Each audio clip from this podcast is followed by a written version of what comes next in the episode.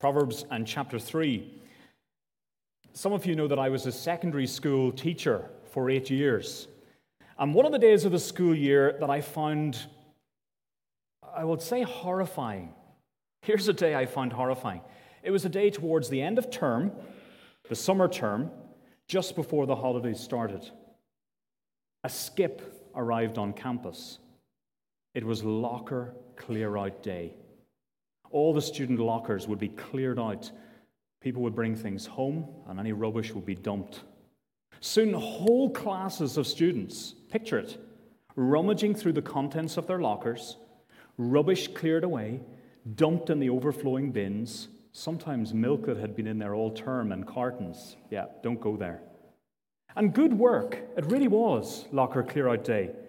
But what disturbed me was that I would see too often whole folders of notes, even books with highlighted words and notes on them, just being casually thrown into the skip, discarded.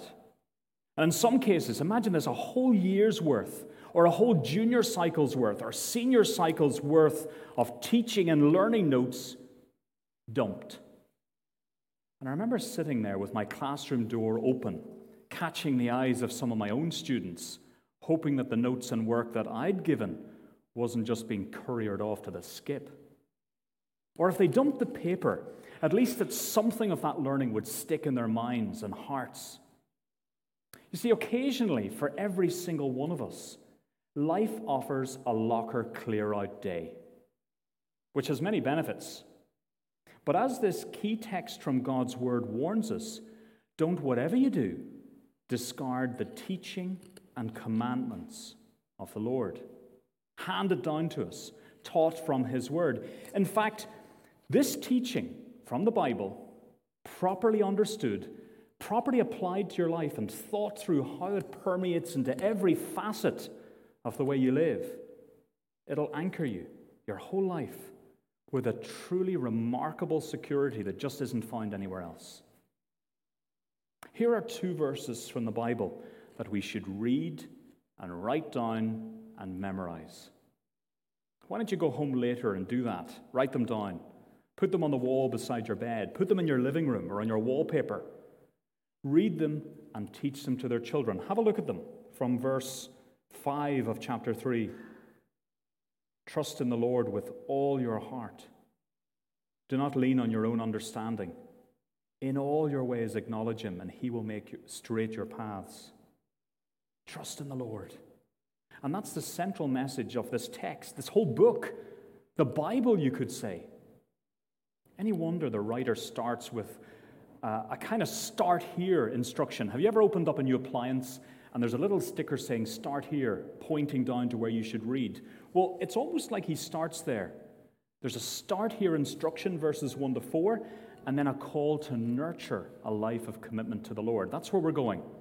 There's a start here, and then a call to nurture a life of commitment to the Lord, relationship. So here's the start here do not discard. Don't throw this away, verses 1 to 4. Um, again, you'll have noticed, have a look at the start of verse 1. My son, don't forget my teaching. It's a, it's a father son chat, really serious.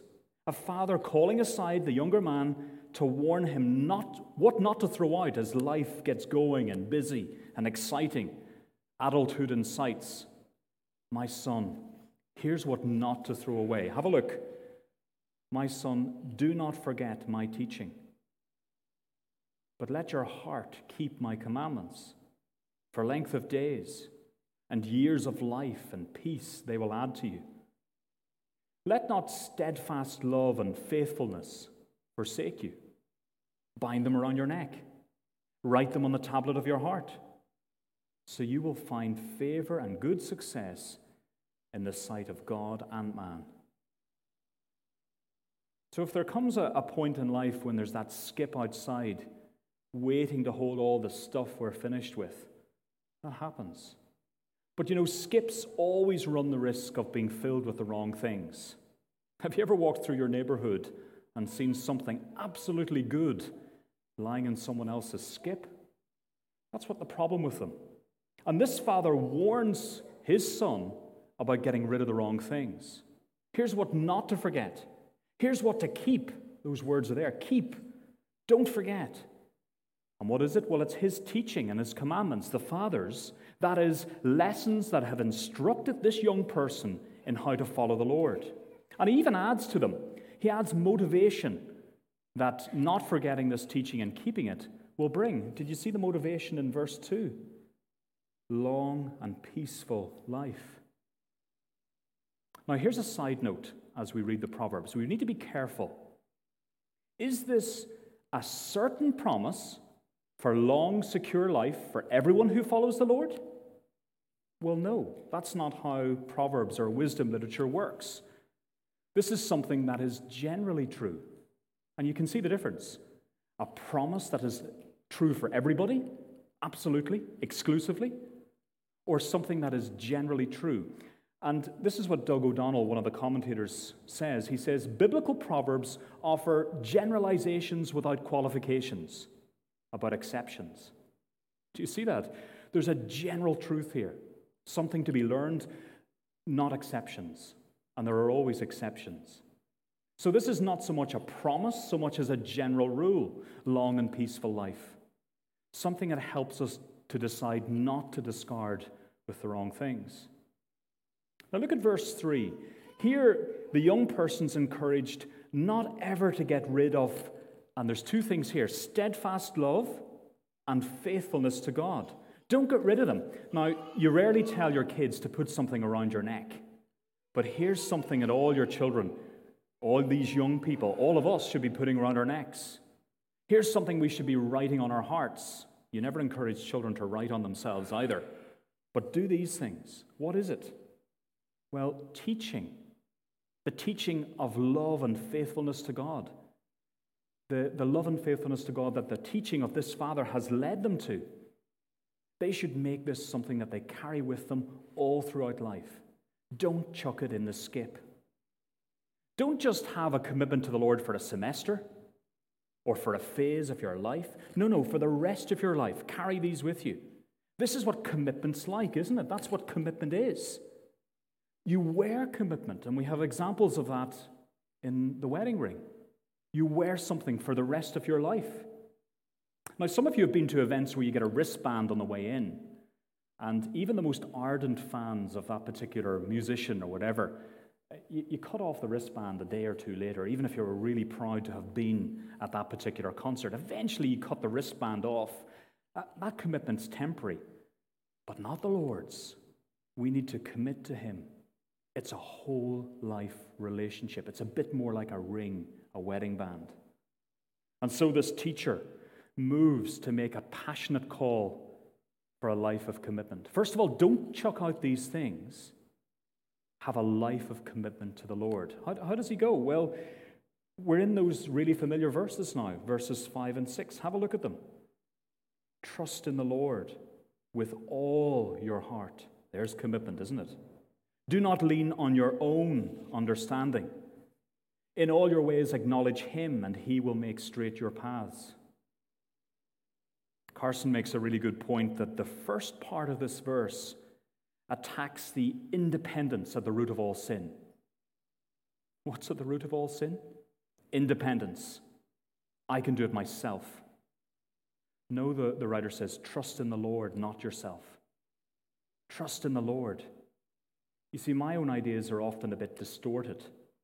Despite the insistence of the newer slogans to trust your gut, have you said that or heard it recently? Trust your gut.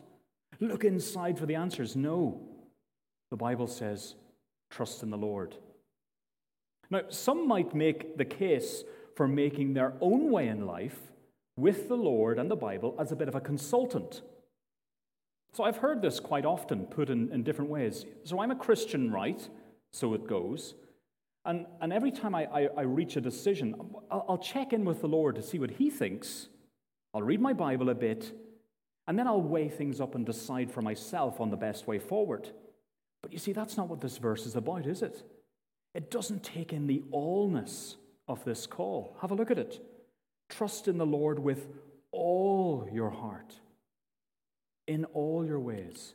Know Him. Acknowledge Him. Know the Lord. So there's no room for a halfway house of bringing the Lord in as a consultant when you reach a bit of a roadblock. It's, there's an allness here. The Lord isn't a consultant, He's to be trusted. Know Him. Um, you, have seen that, that translation in all your ways, acknowledge Him. Um, but it's more better, probably translated as know Him. In other words, know the Lord. And that's about relationship. Nurture that relationship. And, and that means, of course, a willingness not just to ask for his advice and then take it or not, but to learn his teaching, to learn his word, and then stick to it even when those ideas diverge from your own or your instincts or your desires or what everyone else says. Otherwise, your life will be, well, the, the whole image here is something that might collapse. Lean not on your own understanding. It's the idea of something supporting. Don't lean on your own understanding. It's, it's a little bit like a house of cards, it's going to collapse under you. That's a foundation that will, is likely to give way at any time. Don't build your life on that. Or even the understanding of, other flawed people. Suddenly, I'm back in the classroom. I'm watching the students clear out their lockers again. But you know what, this time? Do you know what I'm doing? I'm cheering them on. Get rid of it. You see all that worldly wisdom and understanding that you've been told to build your life on? Chuck it in the skip. Now I'm cheering them on. Take out whole armfuls of understanding that the world thinks is best, that you've been taught, and put it in the skip if it doesn't match with what the Lord says. I'm not advocating waste or carelessness with learning resources. That's not what this is about, but it's a good picture, isn't it? The way all of us need to get rid of understanding that's a bit skewed, unstable. Imagine trying to build your house on all those books laid out. No, no, don't do it. Skip it. Get rid of anything that goes against what the Lord's word says. Trust in the Lord. And how does that work out in practice? How, what are you going to do? Well, most of your classmates or work colleagues, whenever they decide on something that we think is right, and you know, they think, well, that's the idea, and they all put up their hands for one thing, and you're kind of persuaded that they're right. But what's the next step as a Christian? Someone who takes God's word seriously. Well, look to the biblical evidence. Get your Bible open and allow it to overrule on your final decision, even if you weren't sure at the time. So, when everyone else in your class or your workplace raises their hand on a particular issue, ask yourself, what does God say? What does His Word say?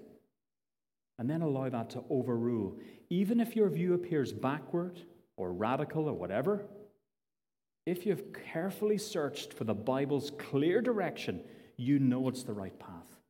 Stick to it, always. That's how we do it in practice.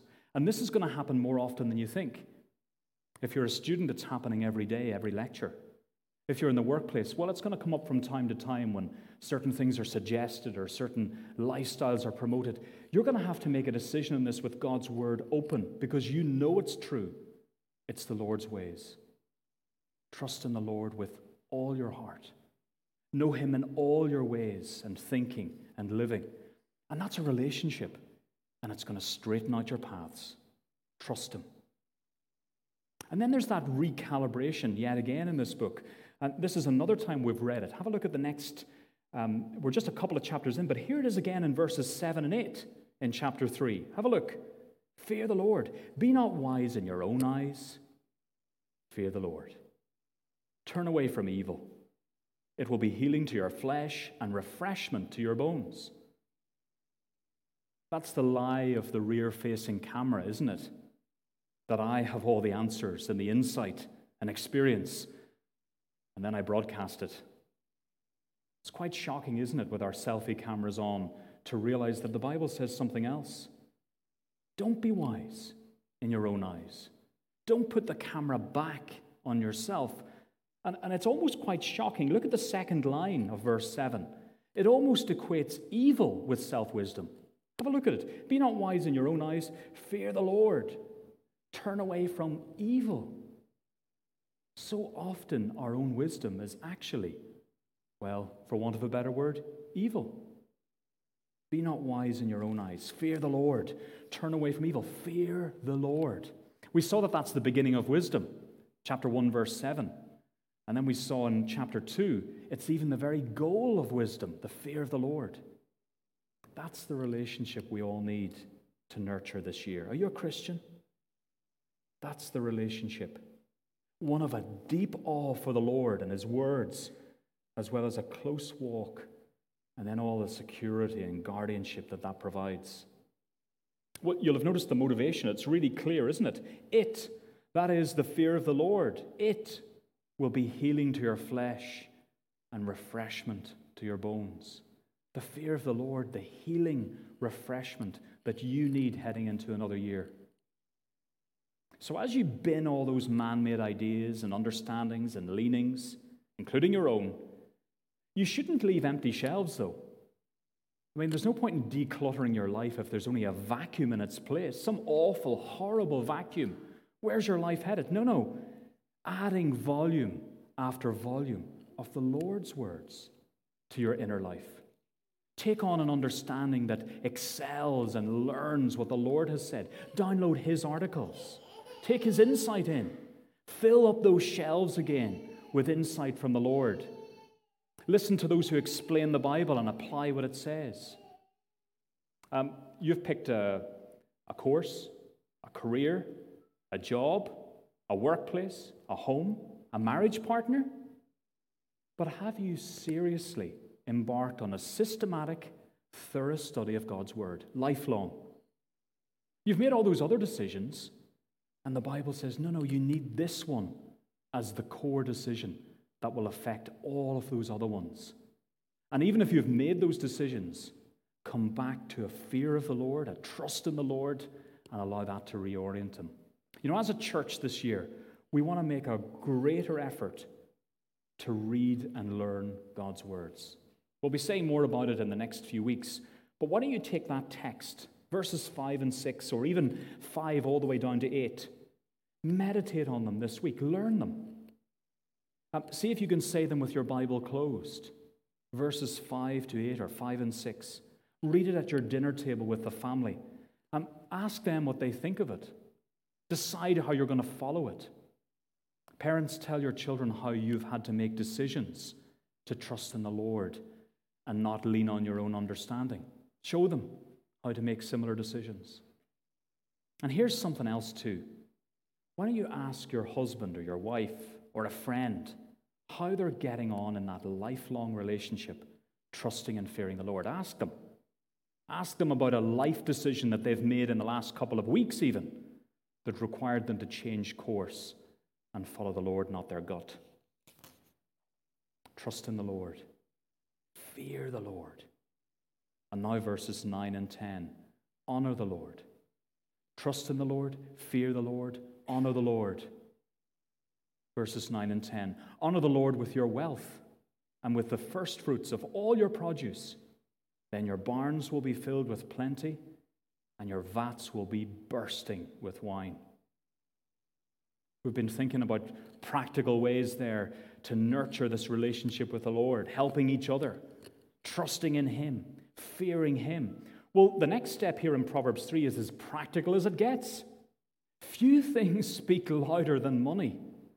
And in these ways, in other words, as Kidner puts it, in financial ways, in your financial ways, do you know the Lord? You see, as well as your decision making, your relationships, your priorities, there's a real opportunity to honor the Lord with the first fruits of all your produce. You see, practically speaking, this is the Bible showing us um, that few things will test our commitment to the Lord, our trust in Him, our fear of Him, our honor of Him, than this whole area of giving. And rather than giving to the Lord from what's left after all the bills have been paid, there's a real principle here. You, will have noticed it the first fruits. That's how we honor the Lord, by giving the first fruits of all your produce. There's that word all again. All your ways, everything, all your heart. Not on your own understanding, but give first fruits of all. It's interesting. How much do you trust the Lord? The writer seems to ask. And, and by giving back some of what he's provided, but you see, Psalm 50 and other parts of the Bible, no, it's all his. The cattle on a thousand hills. It's all God's in the first place, and he's given it to you. And so you practically demonstrate that trust in him, that fear of the Lord, by giving it back. Again, with the motivation. And, and it's here, isn't it, all over these verses. Not a promise for everyone. This isn't health and wealth if you give to the Lord. No, no. But here's the general principle at work. Have a look at it. It's motivation. Plenty in the barns, vats that aren't just half full, but that are bursting. And so things come to a conclusion. There's a repeat, isn't there? My son. Um, chapter 3 began with my son, and now this little section finishes with this conclusion, and it's reassurance. Have a look, verse 11. Um, uh, there's a conclusion on the way here. We can see it. My son, do not despise the Lord's discipline or be weary of his reproof. For the Lord reproves him whom he loves, as a father the son in whom he delights. It's, it's relationship, isn't it? Discipline, reproof, correction.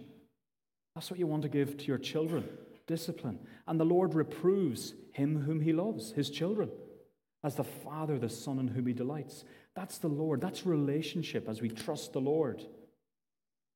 It would be too easy, you see, to bring the Lord's correction out to the skip as well. Allow it to make us bitter. But don't, the Bible says. Your life, as it goes, as you walk the straight paths the Lord has for you, even trusting Him, fearing Him, honoring Him, sometimes there's the need for discipline. And the Lord will do that. And that's because the Lord loves His own sons. You're His, He loves you. To trust the Lord means that we mustn't move to do the opposite of trusting. Well, what's the opposite of trusting? Well, it's sort of despising or rejecting or shying away from correction when it comes. Don't despise it because it's Him and His signal that He loves us. See, this is our call, isn't it, as a church, as individuals, to a relationship that will define your life. There are some other relationships that define them, as we spoke about Adam and Anna. But here's the relationship that will define your life it's one that will make more than one click followers of us, it'll change us. And alongside the rest of us here in Blackrock, it'll change our church too. It's also a call to discipleship. As sons, take in the enormity of the Lord's gracious provision for us. So trust in Him. Fear him, honor him, and yes, look at what he gave. The Lord's provision, yes, everything, but look at what he gave specifically. Look at his provision. What did the Lord give? Well, he gave his son. He gave the Lord Jesus Christ, as Jesus himself put it, a ransom for many. The Lord paid the price for you stuck in a hole, without hope, without God in the world. No, He stepped in and rescued you when no one else wanted you. That's the Lord. He gave Christ. And so, what's our part? Well, I think all of this is pointing towards a humility that turns away from trusting in me to trusting in Him and then gaining everything. Trust in the Lord. Well, let's pray.